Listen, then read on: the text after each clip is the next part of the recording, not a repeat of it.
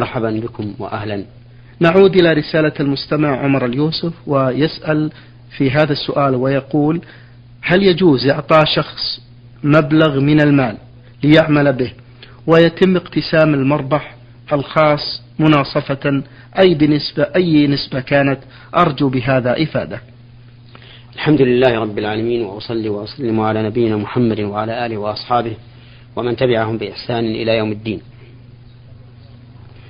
قبل الإجابة على هذا السؤال أود أن أذكر قاعدة مفيدة في باب المعاملات.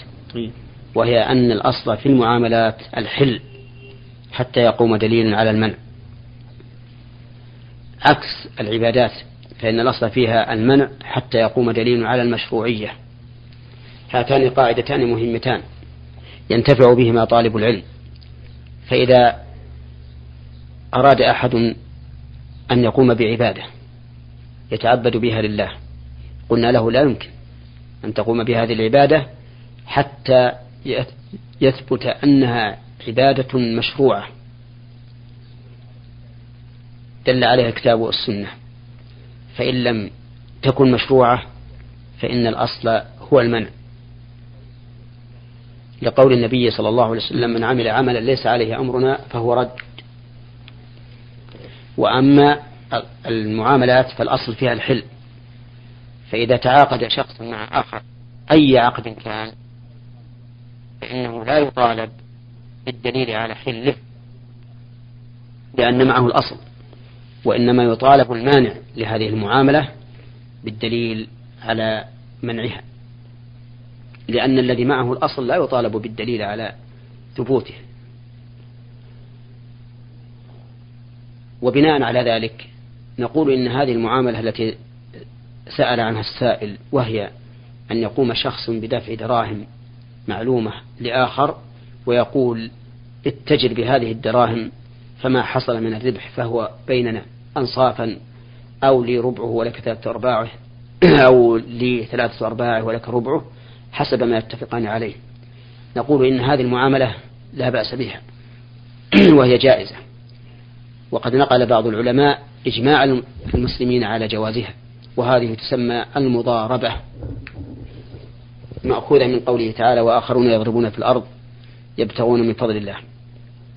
وفيها مصلحة الطرفين فصاحب المال ينتفع بالربح الحاصل من تشغيل ماله والعامل ينتفع بما حصل من الفائدة من هذه الدراهم التي كان لا يجدها لولا أن الله يسر ولكن يجب أن نعلم أن هذا عقد لا بد أن يكون خاليا من شبه القمار والميسر.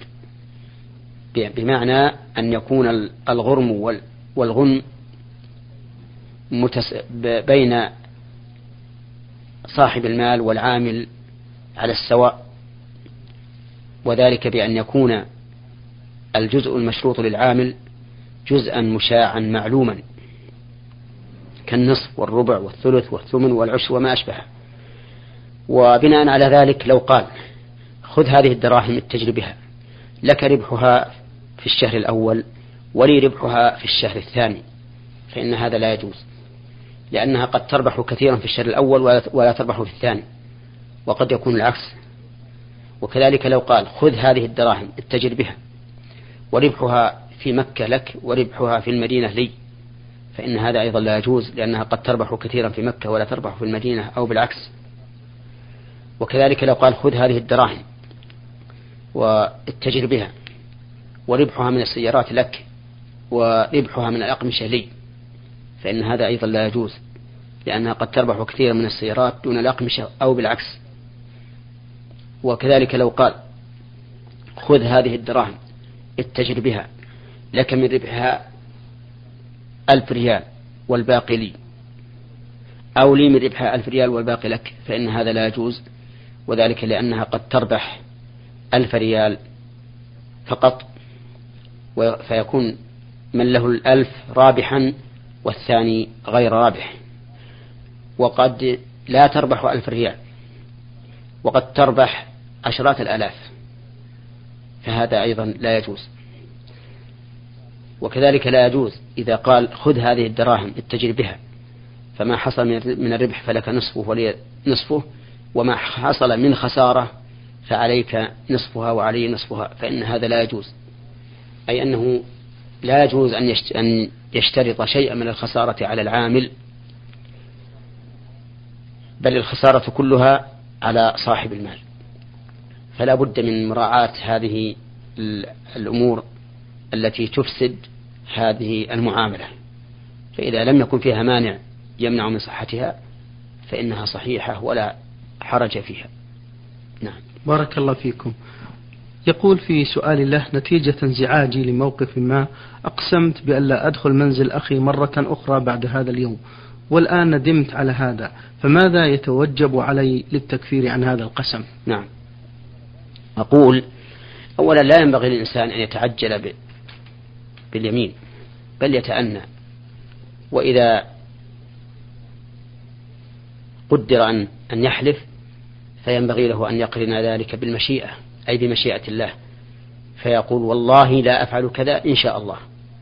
وليعود لسانه على هذا. لأنه إذا قال إن شاء الله في اليمين اكتسب بذلك فائدتين عظيمتين. الفائدة الأولى أن ييسر له الأمر والفائدة الثانية أنه لو حنث فلا كفارة عليه.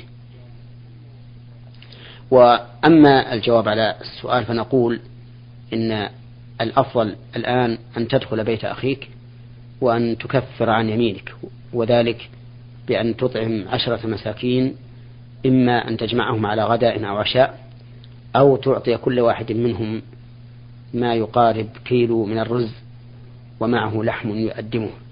ولا حرج عليك إذا كانوا في بيت واحد أن تعطيهم الرز جميعا فتعطيهم ما يقارب عشر كيلو ومعه شيء من اللحم يؤدمه وإذا وجدت بيتا فيه خمسة وبيتا آخر فيه خمسة فوزع عليهم الكفارة نصفين. نعم. بارك الله فيكم. هذه المستمعة رمزت لاسمها بنون كاف ها من الرياض تقول أرجو أن توضح لي في هذه الرسالة ما يلي. عندما كنت في الإعدادية نذرت على أن أصوم شهرا كاملا إذا أكرمني الله ونجحت بمجموع جيد. ونجحت والحمد لله بالمجموع الذي كنت أتمناه. ودخلت الثانوية العامة ونجحت. ودخلت الجامعة وحصلت على الليسانس وتزوجت وكان زواجي موفقا والحمد لله. وذلك منذ سنة وخمسة أشهر ولم أنجب أطفالا بعد. تقول هل ممكن أن أصوم الشهر على فترات حيث أن أصوم شهر كامل يصعب علي. وهل من الممكن؟ وهل من الممكن أن أنفق مالا أي أتصدق عن كل يوم؟ أو ماذا أفعل؟ أرشدوني مأجورين.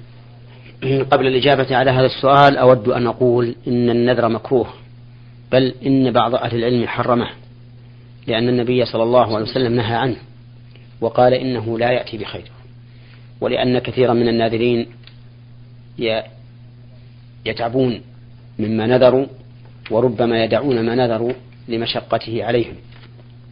وما أكثر ما يحصل من الندم للناذرين الذين ينذرون على شيء معين كانوا يستبعدونه أو كانوا حريصين عليه جدا فينظرون لله سبحانه وتعالى إن يسره لهم أن يصوموا أو أن يتصدقوا أو ما, أو ما أشبه ذلك.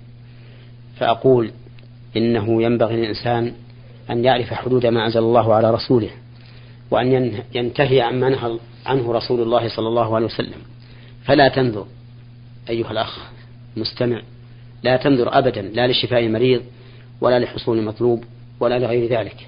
اسأل الله تعالى التيسير وأحسن الظن بالله.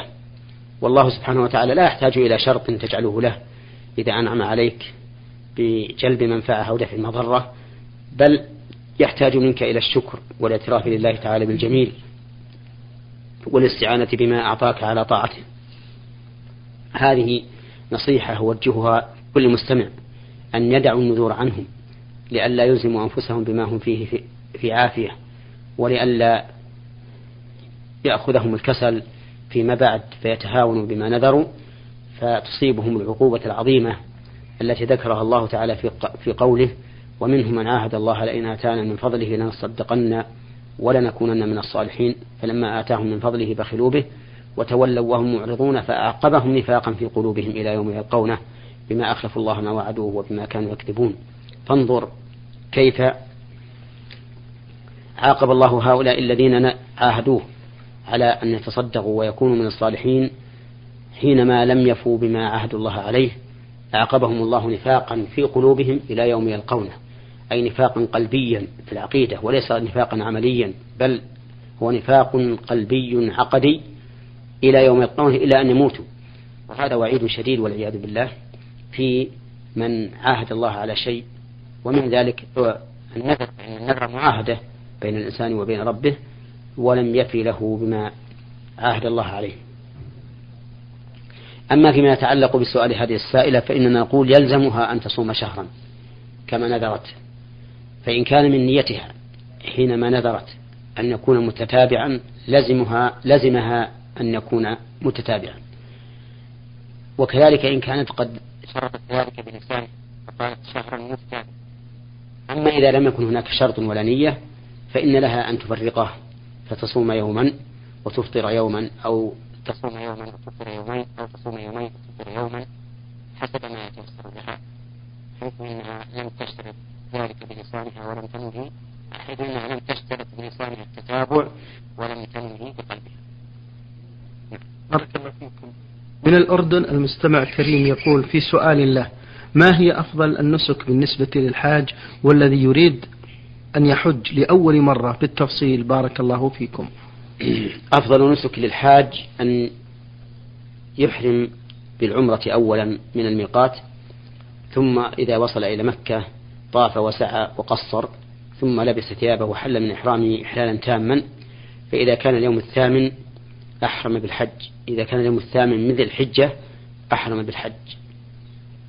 وخرج إلى منى وبات بها ليلة التاسع فإذا كان يوم التاسع ذهب إلى عرفة ووقف بها إلى أن تغرب الشمس ثم يدفع منها إلى مزدلفة ويبيت بها ثم يدفع منها قبل أن تطلع الشمس إذا أسفر جدا فيرمي جمرة العقبة ثم ينحر هديه ثم يحلق رأسه ثم ينزل إلى مكة فيطوف ويسعى ثم يرجع إلى منى فيبيت بها الليلة الحادية عشرة والليلة الثانية عشرة ويرمي في هذين اليومين بعد الزوال الجمرات الثلاثة كلها. يبدأ بالأولى ثم الوسطى ثم جمرة العقبة. ثم إن شاء تعجل فخرج وإن شاء بقي إلى اليوم الثالث عشر. وإذا أراد أن يرجع إلى بلده فإنه لا يخرج حتى يطوف للوداع. هذا أفضل الأنساك ويسمى عند أهل العلم التمتع لأن الرجل تمتع فيما بين العمرة والحج بما كان حراما على المحرم حيث إنه حل من إحرامه وتمتع بما أحل الله له. فهذا هو أفضل الأنساك. فينبغي للحاج سواء كان حجه أول مرة أو فيما بعدها ينبغي له أن يحرم على الوجه الذي ذكرنا وهو التمتع. لأن النبي صلى الله عليه وسلم أمر من لم يسلق الهدي من أصحابه به وقال افعلوا ما أمرتكم به. نعم. بارك الله فيكم. الأنواع الأخرى فضيلة الشيخ. قران. آه، أما آه، النوع الآخر من الأنساك فهو القران وهو أن يحرم الإنسان بالحج والعمرة جميعا من الميقات. فإذا وصل إلى مكة طاف للقدوم ثم سعى للحج وبقي على إحرامه. لا يحل. فإذا كان يوم الثامن خرج إلى منى وفعل للحج كما فعلنا كما ذكرنا أولا لكنه ينوي بطوافه. طواف الإفاضة الذي يكون يوم العيد ينوي به أنه للحج والعمرة جميعا كما ينوي بالسعي الذي سعى بعد طواف القدوم أنه للحج والعمرة جميعا. لقول النبي صلى الله عليه وسلم لعائشة طوافك بالبيت وبالصفا والمروة يسعك لعمرتك وحجك. أما المفرد وهو النوع الثالث من أنواع النسك فهو أن يحرم بالحج وحده من الميقات و ويبقى على إحرامه. وصفة أعمال المفرد كصفة أعمال القارن إلا أن المفرد لا يحصل له إلا نسك واحد والقارن يحصل له نسك عمرة وحج ولهذا وجب على القارن الهدي ولم يجب على المفرد لأن القارن أتى أو لأن القارن حصل له نسكان عمرة وحج ويزنه الهدي بخلاف المفرد فإنه لم يحصل له إلا حج فقط فلم يلزم الهدي. بارك الله فيكم. هذه المستمعة أم محمد من الرياض تقول بالنسبة للهدايا التي تقدم للعروس أو للزوجة في صبيحة يوم الزواج؟ إي ما يعني. تسأل عنه.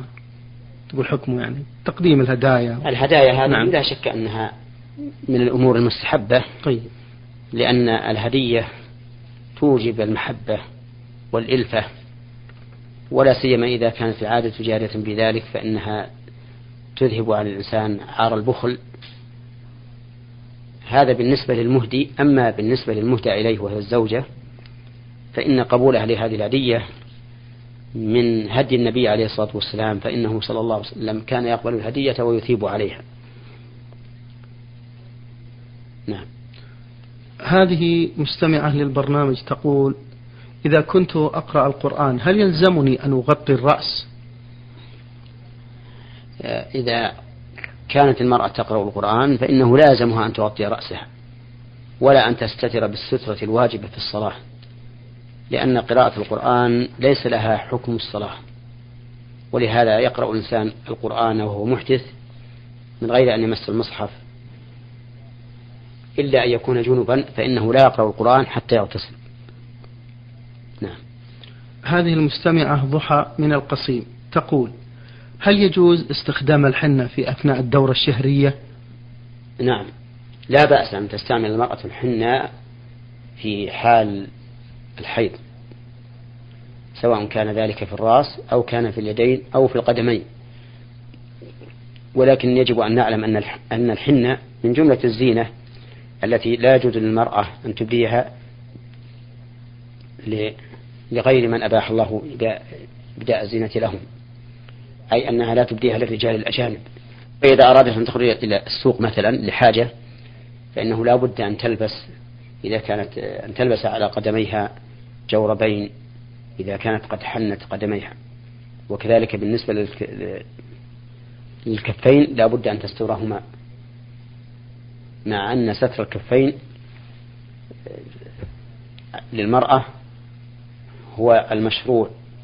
إذا كان حولها رجال أجانب سواء كانت قد حنتهما أم لم تحنهما. نعم. تقول هل تحل الزكاة لأقاربي مثل أمي وإخواني إذا بلغت النصاب؟ الزكاة يجوز صرفها للقريب وصرفها للقريب الذي من أهلها أفضل من صرفها للبعيد لأن الصدقة على القريب صدقة وصلة كما قال ذلك رسول الله صلى الله عليه وسلم. لكن إذا كان الإنسان بدفعه زكاته لقريبه يحمي به يحمي به ماله فإن ذلك لا يجوز. فمثلا إذا كان هذا القريب تجب نفقته عليه لكونه واسع المال وهو فقير فإنه لا يجوز أن نعطيه من زكاته بل يجب عليه أن أنفق عليه من مالي نفقة غير الزكاة. ولا فرق في هذا بين الوالدين وغيرهما. فمثلا إذا كان للسائلة نعم. فنقول في جواب السائلة نعم. إذا كان لها أم فقيرة من أهل الزكاة ومالها أي مال البنت لا يتسع للإنفاق على أمها لكونه قليلا ولكنه يبلغ النصاب. فإنه يجوز أن تعطي زكاتها لأمها في هذه الحال لأن أمها في هذه الحال لا يلزمه الإنفاق عليها أي لا يلزم البنت الإنفاق لا يلزم البنت الإنفاق على أمها في هذه الحال لأنها لا تستطيع ذلك فيجوز أن تعطيها من زكاتها. وكذلك لو كان على أمها دين لا تستطيع وفاءه فإن لها أن تقضي دين أمها من زكاتها. والقاعدة كما أشرت إليه أنه يجوز للإنسان أن يدفع زكاته لأقاربه ودفعها لأقاربه الذين يستحقون الزكاة أفضل من دفعها لمن ليس قريبا له ولكن بشرط أن لا يحمي بها ماله. فإن كان يحمي بها ماله بحيث تجب عليه النفقة على هذا القريب فيعطيه من الزكاة من أجل أن يحمي ماله من الإنفاق عليه فإن هذا لا يجوز لأن النفقة الواجبة لا تستطيع لا تستطيع الزكاة بارك الله فيكم. تسأل عن اللؤلؤ والماس هل عليه زكاة؟ ليس على اللؤلؤ والماس زكاة إلا إذا كان للتجارة أما إذا كان لللبس فليس فيه زكاة ولو كثر لأن الزكاة إنما تجب في الذهب والفضة فقط إذا بلغ النصاب وأما إذا لم يبلغ النصاب فلا زكاة فيه أيضا. فإذا كان عند المرأة خواتم قليلة لا تبلغ النصاب فليس عليها فيه زكاة. والنصاب خمسة وثمانون جراما فما دون خمسة وثمانين جراما فليس فليس فيه زكاة لأنه لم يبلغ النصاب. نعم. بارك الله فيكم. من السودان الطيب ميم ميم يقول ما حكم الشرع في نظركم فضيلة الشيخ في من يترددون على الكهان والسحرة؟ آه، رأينا أن هذا لا يجوز. لأن النبي صلى الله, صلى الله عليه وسلم قال من أتى عرافا فسأله لم تقبل له صلاة أربعين يوما أو قال أربعين ليلة. وهذا الأسلوب من أساليب التحريم. لأن منع قبول صلاته أربعين ليلة يدل على أنه أتى إثما. وكذلك من أتى كاهنا. فإن إتيان الكهان من جنس إتيان العراف على أن بعض أهل العلم يقول إن العراف اسم لكل من يدعي معرفة الأمور عن طريق الغيب. فإن سأل فإن أتى كاهنا فصدقه فقد كفر بما أنزل على محمد صلى الله عليه وسلم. وذلك لأنه إذا سأله عن أمر من من أمور الغيب فصدقه به فقد كذب قول الله تعالى قل لا يعلم من في السماوات والأرض الغيب إلا الله. فلا أحد يعلم المستقبل أبدا ومن ادعى علمه فقد كذب هذه الآية. نعم.